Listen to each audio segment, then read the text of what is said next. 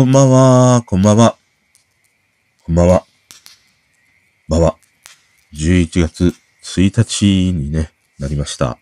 明けまして、おめでとうございます。11月もよろしくお願いします。もうね、渋滞です。うん、僕の頭の中がね、渋滞しているし、話したいことが渋滞しているし、いろんなね、話したいものがあって、渋滞つながりで言うと、なんか、朝さ、トースト食べながらね、なんで人間って死なないのかなって思ったの。で、人間が死なないっていうことはさ、他の生物も同様に死なないっていうことにもね、なると思うんだよね。この地球にいる生物で、人間だけがさ、永遠の命を手にするとかね、死なないっていうことって、なんか、ずるいよなって。ずるいとかね、そんなとこではないんだけど、ただ人間も生物のね、一つでしかないから、そう考えると人間だけが永遠で他の植物や動物や魚、ああいったものが永遠ではないっていうのはさ、成立しないよなって思った時に、みんなが死なないってなると、これも命の渋滞になるなと思って、つまりはさ、渋滞っていいことないじゃん、何にも。もう、車でもさ、トンネルかなんかで渋滞しようもんならさ、ママ、ママ漏れちゃうママ漏れちゃうみたいなさ、子供がね、大絶叫するしさ、お父さんはイライラしてるしさ、お母ちゃんもしんだけど、父ちゃんのイライラが映ってね、お母ちゃんもイライラしちゃってさ、たけし、ちゃんともうこぼさないの、せんべいこぼさないのみたいなさ、感じになるじゃん、渋滞って。だからさ、渋滞はね、いいことが一つもないんだよね。だから、人間とか、ありとあらゆる地球上の生命が絶えないということになると、つまりは命の渋滞になって、動かなくなるっていうことなんだよね。すべてのものがね、停滞していく、止まっていくっていうね、ものになるんだよね。だから、やっぱり命って、流れていくものであり、動かすものであるから、生があり死がありっていうね、ことを繰り返すんだなっていう。そういうことによって動いているっていう。で、その動きが命であるっていうね、ことなんだなって思った。うん。で、話の渋滞はさ、いろいろあるんだよ。まずね、話したいことだけね、指で数えると、ホバークラフト。ホバークラフトってあるじゃん。あの、浮いてる船。あとね、銃のサイレンサー。あるじゃん。あと、中森 明菜の北ウイング。今のね、歌声で歌った。あとね、えー、20、韓国デビューの MV がすげえ良かったとかね。あとね、えー電子レンジで卵を温めたらあんまり美味しくないとかさ、いっぱい、いっぱいあるんだよ。いっぱいあるんだけど、あのー、人相ってあるじゃん。で、やっぱりこれ人相ってね、あの、自分自身は気づかないんだけど、すごいやっぱりその置かれている環境とかね、仕事の内容であるとか、まあ人との付き合いとかもそうなんだけども、やっぱり毎日毎日こう触れているものとかさ、そこで生きている環境によってね、顔つきってやっぱりすげえ変わるなっていうものがあってさ、仕事とかさ、まあ友達でもしばらく会わないっていうね、ことはあるんだけど、でもその2年ぶり3年ぶりに会った時に変化しているっていうのはさ、ものすごいこう受け入れられるじゃん。でもね、日々ね、人相が悪くなっていくっていう、それを、うーん、まるで CG のモーフィングかのようにさ、見るたびに人相がね、悪くなっていくっていう人がさ、いたりするんだよね。で、そういう人たちって、うーん、やっぱりその、まあ YouTube とかさ、ああいう配信とかね、ニュースとかああいうものを見てて感じたことなんだけど、やっぱりその、なんて言うんだろうな。基本的には今の世を憂いて、そういうようなね、様々な、まあ国はどうなんだとか、メディアはどうなんだみたいな、そういうものを発信しているとは思うし、自分は正しい発信をしてるんだというね、思いもあるとは思うんだけど、でも毎回毎回そういうね、世の中を憂いたものばかり発信していって、うーん、メディアを糾弾するとかね、国をどうこうみたいな発信をしている人って、あのね、人相がさ、みんな同じ顔になっていくんだよね。面白いもんだ。なんかね、こう、笑顔もないし、眉間にいつもシワを寄せている感じだしね。明らかになんか、第一印象でこの人と仲良くなりたいなっていうさ、感じが、みじんもないんだよ。だからね、ああいう人たちは多分合コン行ったらさ、ないよ出会いが。皆無だよ。皆無だよ、あんな状態だと。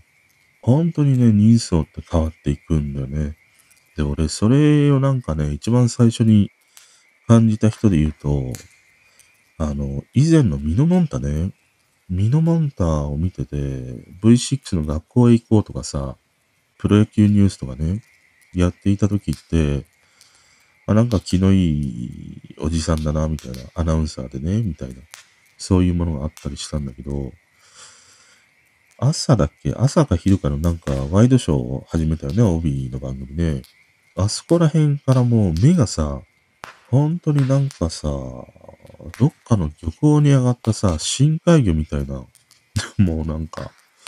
目が出ちゃう、目は出てないけど、もう死んだ魚の目みたいなね、感じでやっているっていうね、ものがあって、ああいうワイドショーで連日連夜出ている人たちの顔って、やっぱりちょっとね、死んだ顔になっていくっていうものがあるね。坂上忍もやっぱり同じような人相になっていったりしたからね。まあそれだけ毎日のっていう大変さもね、あるし、その扱っているね、情報というものもあって、なかなかにその心が疲弊していくから、ある種こう自分のね、その心を閉ざしてっていうものがあるのかもしれないんだけどね。うんでも、ああいうテレビに出ている人たちはさ、それは仕事としてやっているから、うん、ある種のその割り切りとかね、切り替えってあるとは思うんだけど、ああいうその、ネットとか YouTube で発信している人って別にそれが仕事ではないからね。まあ、その、再生数によって収入がとかあるかもしれないんだけど、でもいつでも辞めたければ辞めてもいいし、違うね、また内容発信もできるわけだから、自らが選んでそういうものを発信していくわけだよ。で、自らがどんどんどんどん、こう、ドロドロとしたね、うん、なんか沼にはまっていって、泥人形みたいな顔になっていくっていうのはさ、自分自身がそういう道を選んでいるから、うん、まあ、それでいいっちゃいいのかもしれないけどね。ただね、最初はこう、あ、面白いコンテンツだなと思って見ていたようなものがさ、どんどんどんどん、こうね、人相が変わっていって、もう本当に見るに耐えないというものもあったり、話も聞くに耐えないというね、ものもあったりしてさ、やっぱりなんか離れていくっていうね、ものがあるよね。このね、人相って想像以上に変わるよ、本当に。うん。いつの間にかね、なかなか人が近づけないね、感じの人相や雰囲気みたいなものがね、出てしまうからね。だからやっぱり俺の知り合いでも営業のバリバリのね、セールスマンの人がいてさ、その人と仕事していた時って、もうなんかね、カミソリみたいなんだよね、会うと。目つきも鋭いし、言葉もトゲがあるしね、トゲというかもう、あの、刃をね、突きつけられているようなそういうようなね、感じの人でもあって、でもその人がその仕事を辞めて、自分でね、やり始めてからというものは、本当にね、表情とか、その雰囲気とかね、ガラッと変わったんだよね。それを見たときに、あやっぱり環境がね、ああいう人の人相やね、うん、まあ雰囲気みたいなものもそうだし、変えるんだなって思うとね、この環境ってものすごい大事。うん。だからああいう風にさ、ね、世を憂いたり、メディアをね、連日連夜さ、いかがなものかと言ってるね、おっさんはさ、サンリオに囲まれてみるよ。キティちゃんとか、ポム、ポムポムプリントが、いろいろいるんだから、キティちゃんなんかな、キティちゃんでね、サンリオなんかいっぱいキャラがいるんだから、ディズニーよりも、サンリオに囲まれるとね、あの、優しい感じにね、なっていくよ。うん、でもさ、そういう人がさ、いつも寝るときはね、ポムポムプリンと寝てるんでちゅうとか言ってたらさ、キモいわ。それはそれで。まあ、ただこのニーソってね、すげえやっぱり変わるよね。怖いなーって思った。俺のニーソも知らず知らずに変わってんのかもしんないなーとかね。と思うよね。うん。鏡はね、一日一回見た方がいいよ。うん。鼻毛が出てないかなとか、眉毛が妙に長いのピロピロンって一本伸びてないかなとかさ。あとさ、気をつけなくちゃいけないのはね、おっさんはもう耳毛がさ、だるだるに伸びてることが結構あるからね。耳毛はね、処理を怠ってはダメだよ。あの、何？鼻毛をさ、刈るようなやつあるじゃん。鼻毛があった。ああいうものでね、耳毛もね、ちゃんとお手入れした方がいいよ。気づいたら、耳からさ、あの、誰だっけ、あの、村山首相か、みたいにさ、なっちゃうから、もう眉毛は長いし、耳毛は長いし、鼻毛は長いしなんて、ことになるからね、気をつけてください。なんか、ちょっと落ち着いてきてしまったな。あの、ドラマの話をしたいなと思ってたんだ。日曜ドラマのさ、テレ朝の、たとえあなたを忘れても、あれの2話目を見たり、セクシー田中さんを見たりしたんだけど、あの、セクシー田中さんは、うーん、なんかね、面白かった。面白いなと思った。第2話目を見てて、あ、なんかもう1時間経ったのっていう感じだったりしたんだよね。うん。単純に何も考えずに見ると楽しめるドラマで、もう一つ思ったのがさ、あのメルルっていうあの彼女ってすげえちょっと不思議な子だなと思って、日曜の夜ぐらいまでね、彼女を知って、で、日曜の夜ぐらいはと、セクシー田中さんで演じている、あの彼女って、もうほとんど同じなんだよね。だから演技力はそんなにないんだけど、まあ彼女の持っている素の状態で割とああいう、うドラマ中のキャラクターをね、演じれるという、まあそういう役どころでもあるからね、そうなのかもしれないんだけど、あのなんか演じていなくても引き込まれていく感じがね、ああ、面白いなと思って、うん。時々ああいう、なんて言うんだろう、女優さんというか人っているじゃん。演技は別にそんなでもねえんだけど、なんかこの人を引き込まれていくわ、みたいな。で、一方で、いや、演技下手だからやっぱり、受け入れられないわ、とかさ、いるじゃん。名前は出さないけれど。だから彼女の、このメルルという彼女の場合は、妙にね、あのなんか演技をしてない感じの様がね、妙にこう引き込まれていくという、不思議なこう空気感を持つね、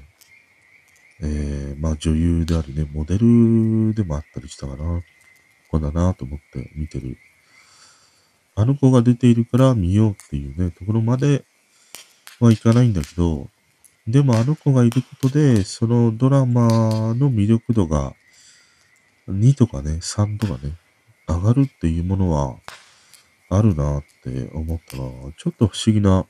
感じだね。彼女のあの、持っている空気感みたいなものってね。で、日曜ドラマのテレ朝、たとえあなたを忘れてもは、一話目はね、なんかすげえ、いろいろとね、うーん、そのファンタジーっぽさみたいなものもあったりして、その記憶が失われていく、なくなっていくとかね。そういうものとかさ、あとこの、ホットマユというね、彼女がいいなと思って見終えたりしたんだけど、2話目を見ててね、なんかちょっと消せないなっていうのがあって、どうしてもあの、廃墟にあるピアノがあんなに綺麗な音が出るのかなっていうものとか、またその、彼女がさ、ピアノを弾いている手元とか映すんだけど、弾いてないんだよね。あのなんか見せ方とか、わざわざね、ああいう風に実際に流れているピアノの音と弾いている指がね、違うものを見せる演出っていらねえんじゃないかなとかね。ああいうその細々したものの積み重ねが、ドラマをこう、安くしてしまうというね、ものがあるんだよね。だから、第2話目を見たときに、1話目ほどのなんか面白さを感じれなかったりしたんだよね。ちょっと2話目は俺はテンションが下がったかな。ただ、すごくいいなと思ったというか、あの、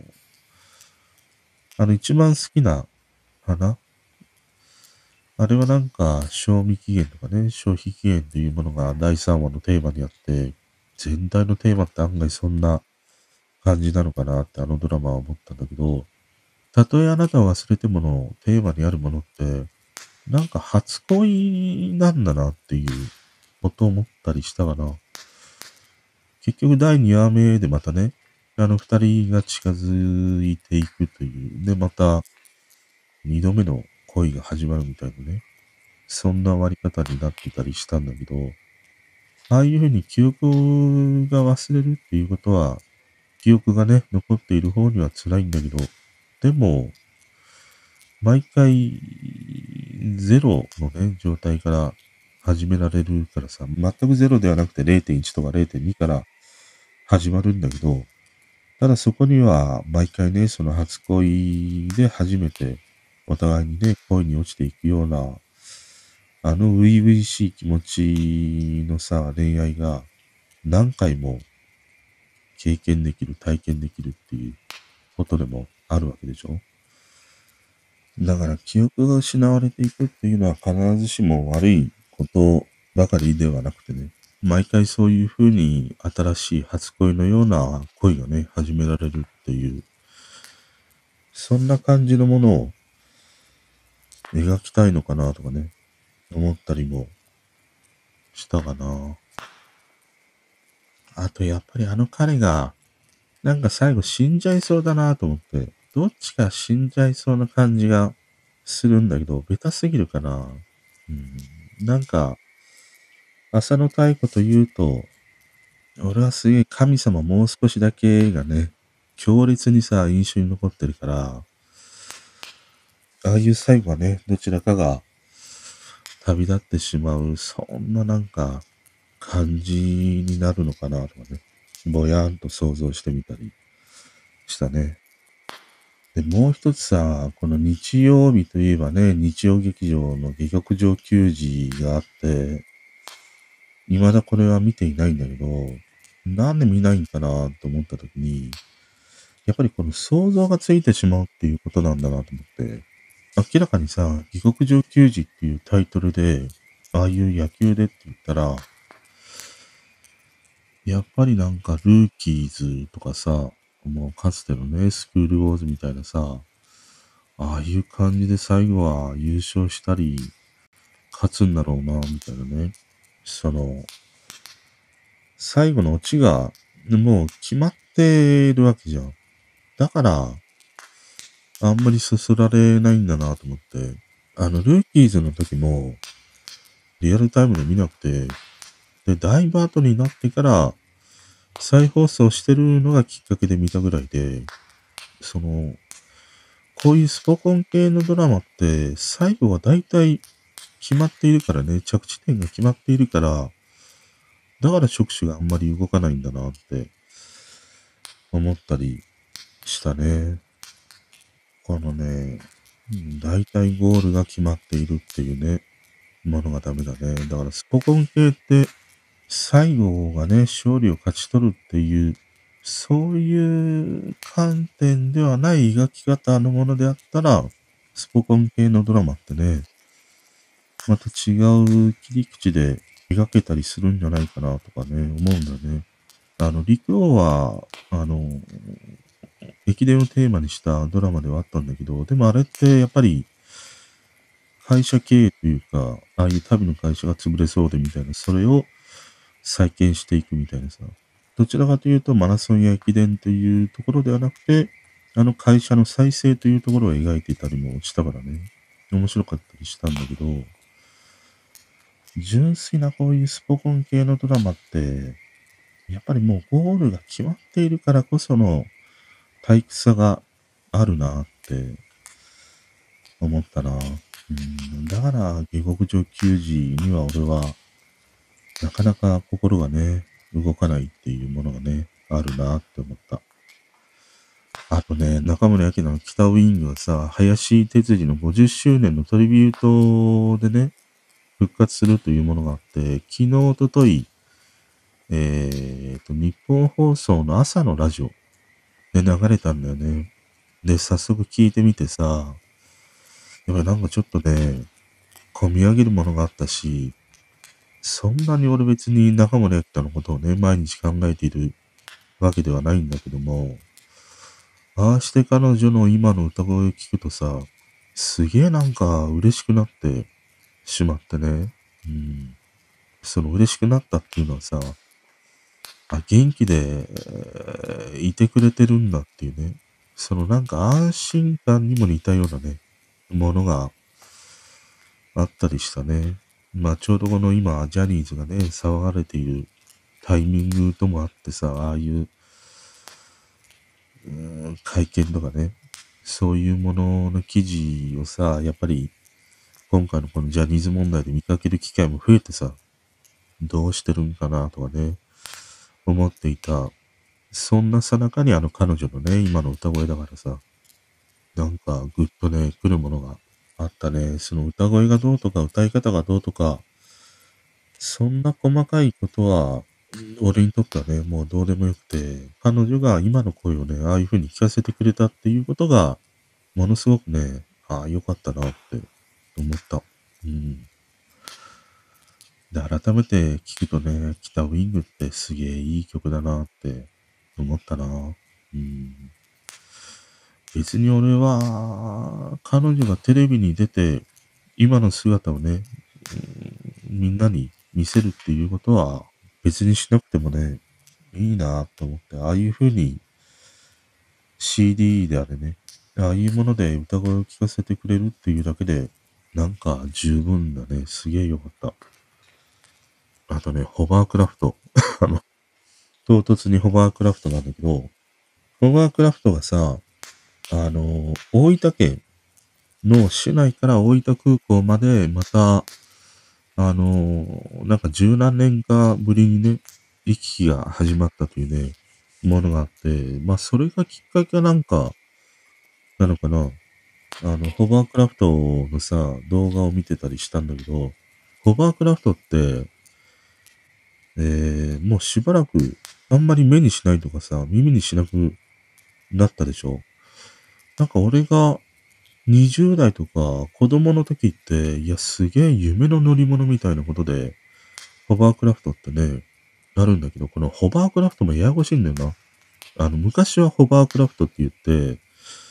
最近のニュースとかにあるのは、ホーバークラフトっていうんだね。ホーバーっていう。でも俺昔は、ホーバークラフトっていう風にね、多くの人が使ってたりもして、まあ今俺はホーバークラフトっていう風にさ、話すんだけど、ホーバークラフトって水上も走れれば陸上も走れるっていうさ、夢の乗り物でね、その、あれのメリットって、まあその大型な、その港のようなね、設備がいらないということもあるし、えー、スピードもめちゃくちゃに速いし、時速100キロぐらい出るんだよね。で、あれって水の上に浮いてるからさ、水の抵抗がない。だからあの、ゲーセンにあるさ、エアホッケーあるじゃん。あれと似たような、まあ原理なんだよね。あの、エアホッケーは下から空気が出てるんだけど、ホバークラフトは本体から空気をね、下に出して、まあ水の方に出して、で浮くっていうさ、機構ではあるんだけど、まあでも、やっているようなことは同じようなことで、だからあのエアホッケーってめちゃくちゃにスピードが出るじゃん、あの球が。あれと同じ原理なんだよね。で、そんなにスピードも速いしね、陸も走れれば水上も走れる。夢のような乗り物っていうさ、ものがあったんだけど、でも日本ではこのホバークラフトって全然なくなってしまったんだよね。で、一番最後に残ったのがこの大分空港とね、大分市だったかなをつなぐホバークラフトで、それも廃止になってしまったっていうね、ものが、ここ何十年かの出来事なんだよ。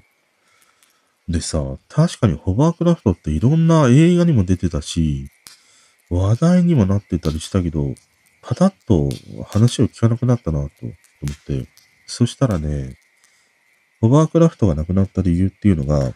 海とかさ、荒れるじゃん。そうすると、ああいう荒波に弱いんだって、めちゃくちゃ。だから、天候が悪いと、もう結構せざるを得ないっていうね。そういう弱点があるんだよね。だから、交通機関として、ね、ああいう船を使うときには、少しぐらい、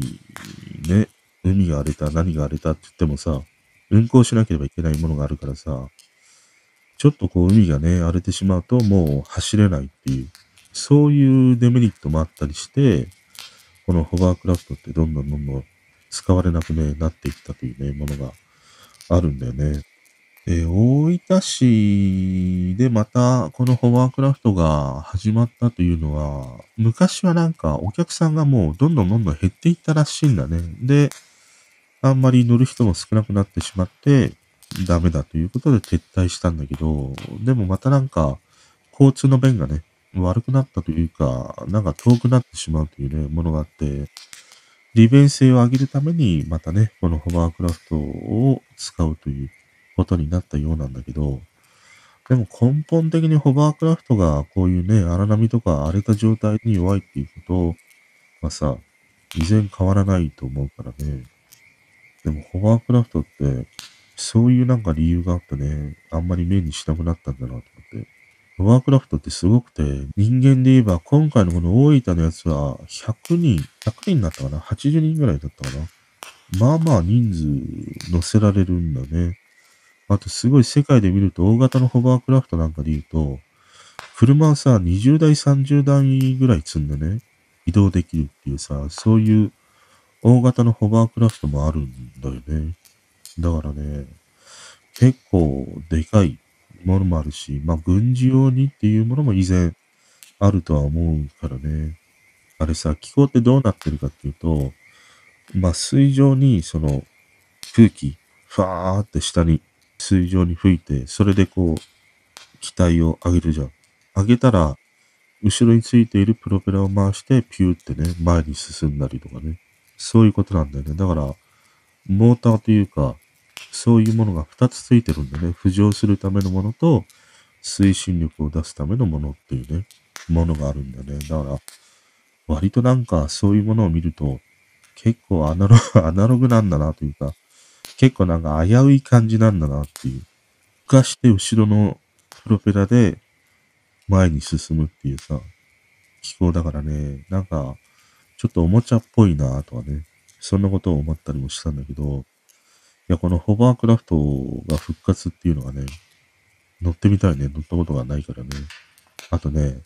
サイレンサー。銃のさ、サイレンサーってよく映画とかさ、出てくるじゃん。銃の頭にさ、あの、何ろろうそくみたいな、なスティック状のさ、あれをつけると、音が消音できるっていうね、ものがあるんだけど、あのサイレンサーって、あの、あんまり音って実はそんなに小さくならないんだよね。やっぱり音は出るから、ああいうなんか映画とかに出ているさ、あの人を暗殺するときに、あれを使って音がしないからね。もうバンバンバンバン撃っていけるわ、みたいな。そういう感じではなくて、やっぱり音は結構出るんだよね。あれをつけたとしてもね。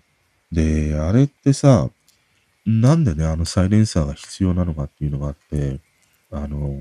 拳銃とか、ああいう銃器って、とにかく、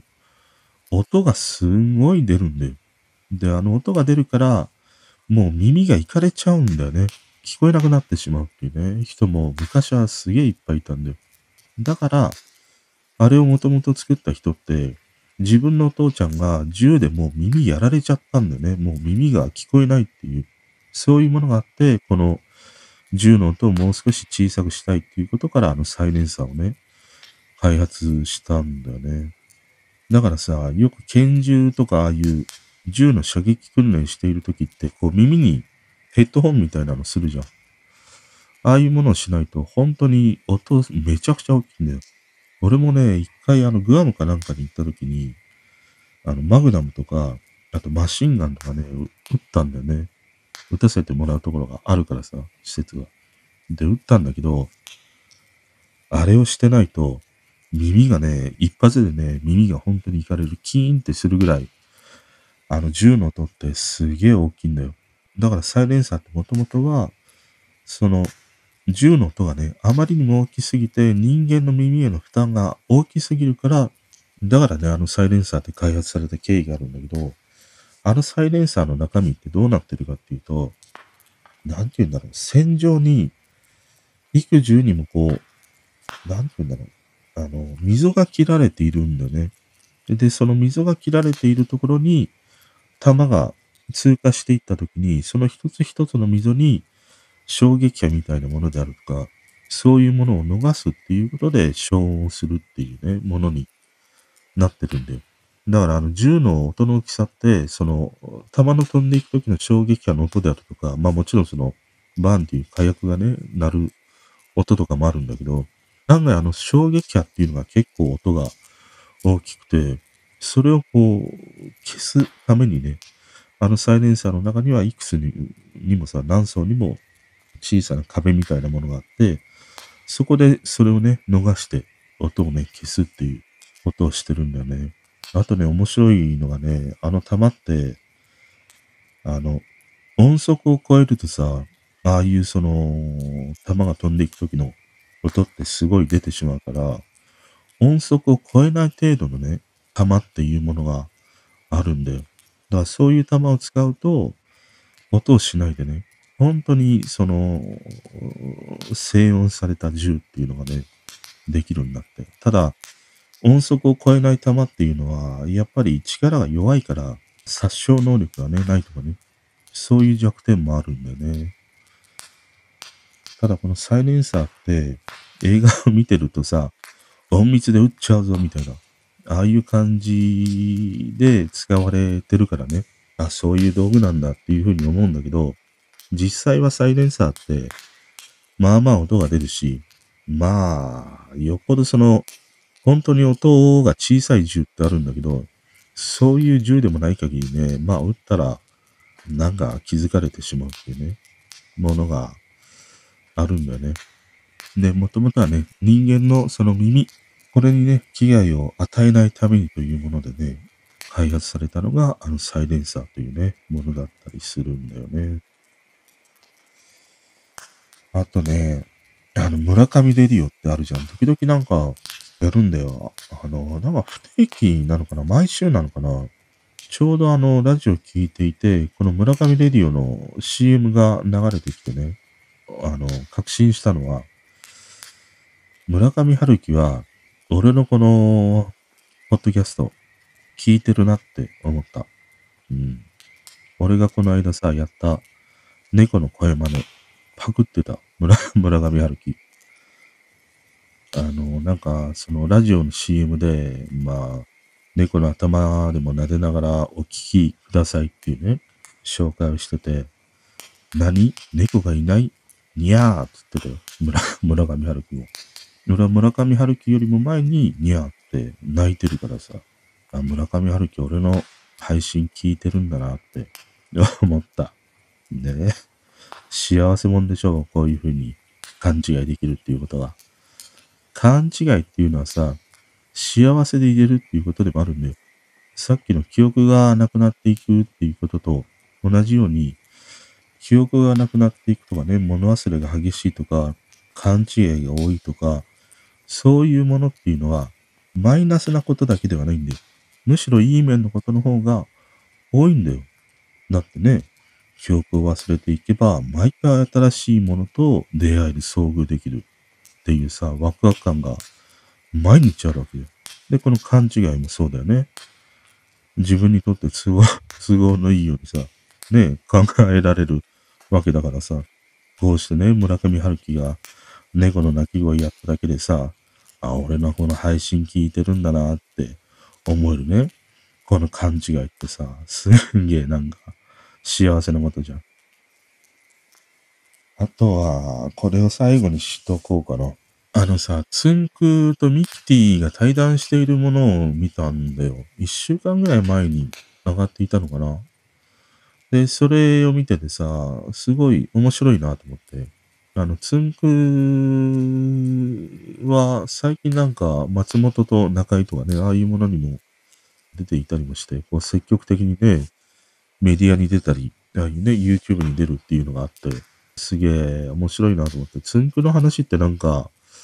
好きなんだよね。つんくとか、ああいう秋元康とか、ああいうその人気楽曲を輩出してきたプロデューサーの話って、いろんなその刺激のさ、ヒントみたいなものがあって、好きなんでね。で、ツインクとミキティが話しているものを見てたりして、面白かったりしたんだけど、あれを見ててさ、その AKB のああいうグループに指原がいるように、ハロプロにはミキティがいるなっていうほどにね、彼女は頭の回転が速いというか、離れしてるというか、あの、指原とは、